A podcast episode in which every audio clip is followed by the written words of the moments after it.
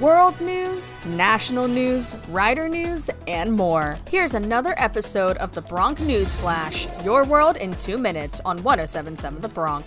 This is your Bronc News Flash, underwritten by Borough Market Restaurant Bar and Cafe 72.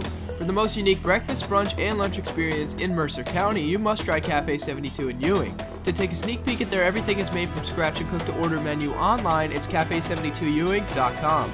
I'm Alexander Junge from Rider University. A nationwide baby formula shortage is right now putting parents in a tough position across the country.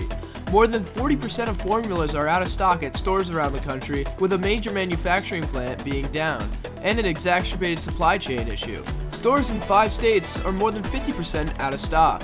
As some parents try to ration, doctors say diluting formula is not a healthy option for babies. Congress plans to address this formula shortage later this month. The U.S. has passed more than 1 million COVID related deaths, reported from the White House. President Joe Biden said the country is marking a tragic milestone. This stands as the highest official total in the world, although the World Health Organization believes the true death toll may be higher elsewhere. The US has also recorded more than 80 million COVID cases out of a 330 million population. The House Select Committee on the January 6 attack on the Capitol has issued subpoenas for five House Republicans, including GOP leader Kevin McCarthy. All five previously have been asked to appear voluntarily and have quickly refused. Now, their testimony is being completed by the month's end, a move most of them slammed on Thursday.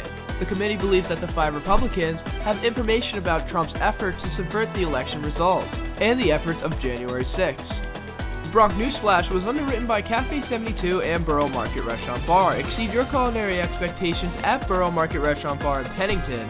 From handmade paninis, homemade soups, and fresh pasta to fresh steaks, chops and seafood, Borough Market Restaurant Bar will excite your palate like no other restaurant in Mercer County.